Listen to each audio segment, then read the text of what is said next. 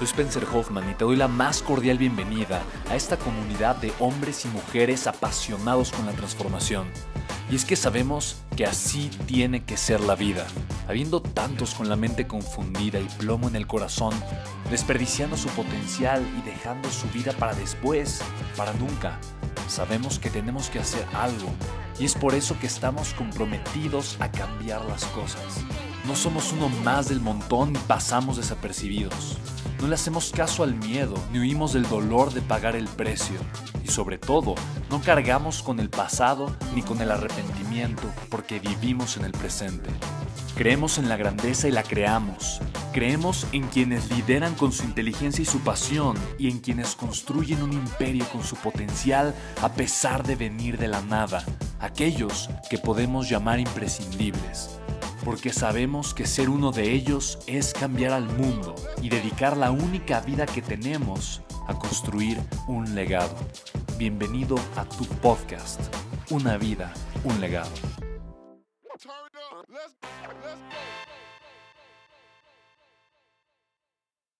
Conecta con un propósito, conecta con tu verdad y que es una verdad que parta del amor. No quieras ganar dinero para demostrarle algo a nadie. No quieras ganar dinero solamente porque quieres comprarte aquella cosa y entonces ahora sí que le dé envidia a aquel desgraciado que te dejó. ¿Me explico? Sí, ahora me voy a poner bien buena para que vea de lo que se perdió.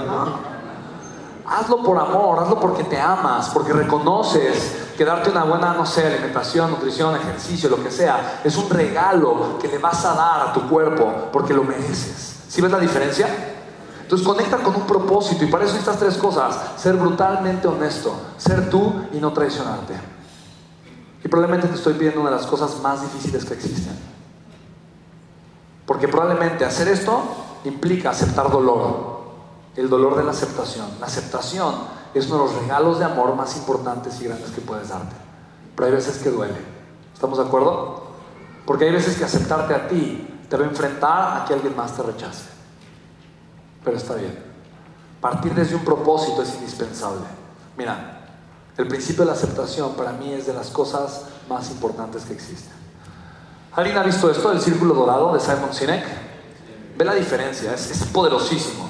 Si tú partes de un qué, es como de, oye, ven a un evento, una conferencia de educación financiera de, no sé, tres horas. Ah, ok, ya, ese es el qué. ¿Cómo? Oye, a través de tres horas te voy a ayudar a conectar con tres secretos que te van primero a enseñar cómo has estado jugando financieramente muy bajito y cómo vas a poder tú levantarte para construir una vida de total y absoluta riqueza y abundancia, que es la vida que mereces. ¿Qué es una más poderoso? ¿Lo segundo lo primero? Lo segundo. Pero si conecto con un, con un para qué, con un para qué poderoso, la fuerza es completamente distinta. Yo te puedo decir, literalmente, yo estoy harto, harto de que las personas desperdicien su vida y su potencial haciendo lo que no les apasiona, haciendo lo que no les gusta, tirando su vida a la basura. Estoy harto de ver personas, especialmente mujeres, madres solteras, tener que trabajar y sufrir y no poder compartir el tiempo con sus hijos. Y me duele porque yo fui uno de esos hijos.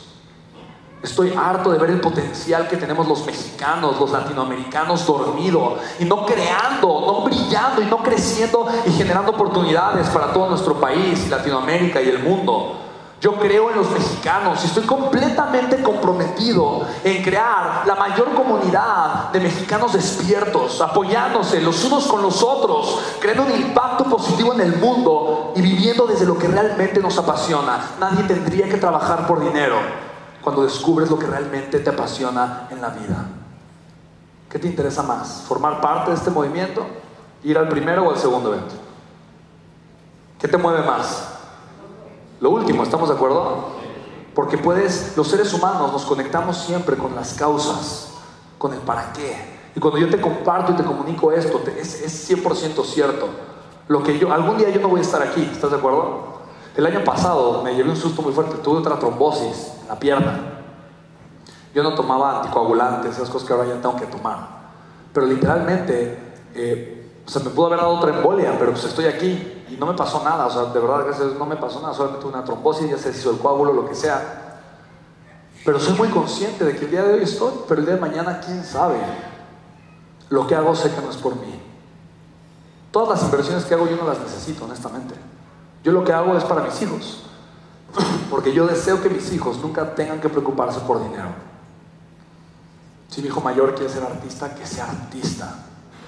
Si el chiquito tiene síndrome de Down, no puede tener de repente alguna actividad económica que le haga generar dinero, que no la necesite. Si se quiere casar y tener hijos, que lo pueda hacer. ¿Por qué no?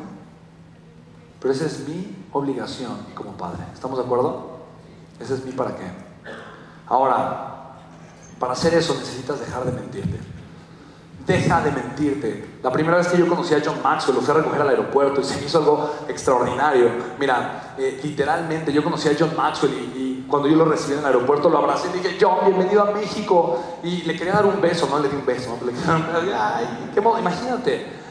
Me acaba de endeudar, tenía ahí toda la deuda, ¿no? Por primera vez llegó John Maxwell a México. Ahí yo venía llegando, entrando al aeropuerto. Me, me volteé a ver John y me dice, ¿y tú quién eres? Le digo, ay, John, perdón, me presenté, lo abracé y todo. Y le, ah, soy Spencer Hoffman, mucho gusto. Me dijo, ay, tú eres Spencer Hoffman. Sí, oye, qué, qué, bien, qué gusto conocer. Me dice, oye, ¿dónde está tu papá? Le digo, no, John, mi papá murió. Me dice, ay, oye, pero qué tragedia, ¿cómo crees? Ay, qué horror. Y me preguntó, oye, pero el funeral, ¿cuándo lo hicieron? Me hubieras dicho, cambiábamos la fecha. Ay, pero de verdad, qué pena, Spencer. ¿Y, cómo estás? De verdad, no tenía que haber hecho el evento. No, no, no, digo, no, no, no, yo no, no. Mi papá murió cuando yo tenía tres años. Me dice, ¿cómo? Digo, sí, sí, o sea, mi papá murió cuando estaba muy chiquito. Me dice, ah, me dice, ¿quién está haciendo el evento? ¿Tu abuelo? Le digo, no, no, no, el evento lo estoy haciendo yo. Me dice, ¿tú? Y me dice John Maxwell, me dijo mi madre que era un joven emprendedor, no un niño emprendedor. Y cuando íbamos en la camioneta, literalmente fue una camioneta que me prestaron unos tíos y el chofer era mi hermano. Literalmente se fue a comprar hasta una boina. Yo le digo, oye, vete por donde haya más tráfico. Y dice, dice John Maxwell, ah, tráfico. Digo, sí, sí, es que hay mucho tráfico, ¿no? Y platicando con John, le cuento lo del embolia, le platico mi historia. Y hay un momento donde literalmente le digo a John, en algún momento de la vida, algún día quiero ser escritor. Ser escritor como tú. Y yo me, imaginaba, honestamente, de 60 años, canoso, bigotudo, barbudo, ¿no? Viejo y panzón, ¿no? Y ya cuando esté yo panzón, bien vivido, bien experimentado, ay, sí, ahora sí, ahora sí voy a tener la autoridad de escribir un libro. Y se lo digo esto a John Maxwell y me dice, ¿pero qué estás diciendo? Me miró a los ojos y me pegó un grito, me dijo, deja de mentirte. Yo me quedé, deja de mentirte. ¿Quién eres tú para estarte diciendo puras mentiras? Tienes que cambiar tus mentiras por verdades. Me dijo John Maxwell, mira, la razón por la que tú no estás tomando acción o creciendo, pagando el precio, es por las mentiras que te estás diciendo. Tienes que dejarte de mentir ahora. ¿Quién te dijo que no eres lo suficientemente bueno, que no tienes valor para agregarle al mundo? Por supuesto que puedes escribir un libro. Deja de mentirte. Yo te puedo apostar lo siguiente. La razón por la que probablemente no has crecido lo que sabes que mereces es por una mentira que te has contado. Y una mentira no es más que una idea mediocre. Así que a partir del día de hoy te invito, deja de mentirte y cambia tus mentiras por verdades. ¿Lo puedes hacer? John me dijo, Spencer, si tú escribes un libro y tu libro es bueno, te voy a escribir un endorsement, una recomendación. Yo en 2015 escribí el libro en 2014, se publicó en 2015. Y literalmente fue el primer libro que yo escribí. Se llama Los 15 Milagros del Amor. No es un libro religioso ni de pareja, ni de amor cursi, ¿no? Es un libro de, de amor propio. Aprender a vivir desde el amor y no desde el miedo. Y literalmente aquí está la recomendación que me puso John Maxwell. Y gracias a la recomendación que me hizo John Maxwell, yo me enteré años después, una vez llegando a las oficinas de John Maxwell, eh, me recibe su asistente y me dice, ay, ya tiré esto, no importa. Me dice, oye, ¿tú quién eres? Le digo, ah, soy Spencer. Y me dice, ¿tú eres Spencer Hoffman? Y se pone a llorar.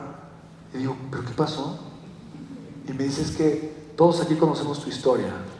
¿No sabes cuántas recomendaciones ha puesto John Maxwell en algún libro? yo no. Me dice, solo tres. Y tú eres una de ellas. ¿Sabes cuántos autores y expertos rechazo todos los días que le piden a John Maxwell una recomendación? Dijo, todos los días.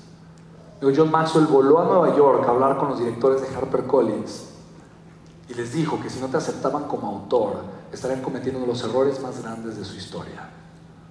Yo no sabía, o sea, yo me sentía tan privilegiado, ay, soy el primer autor mexicano de HarperCollins, wow, o sea, me sentía, ¿no?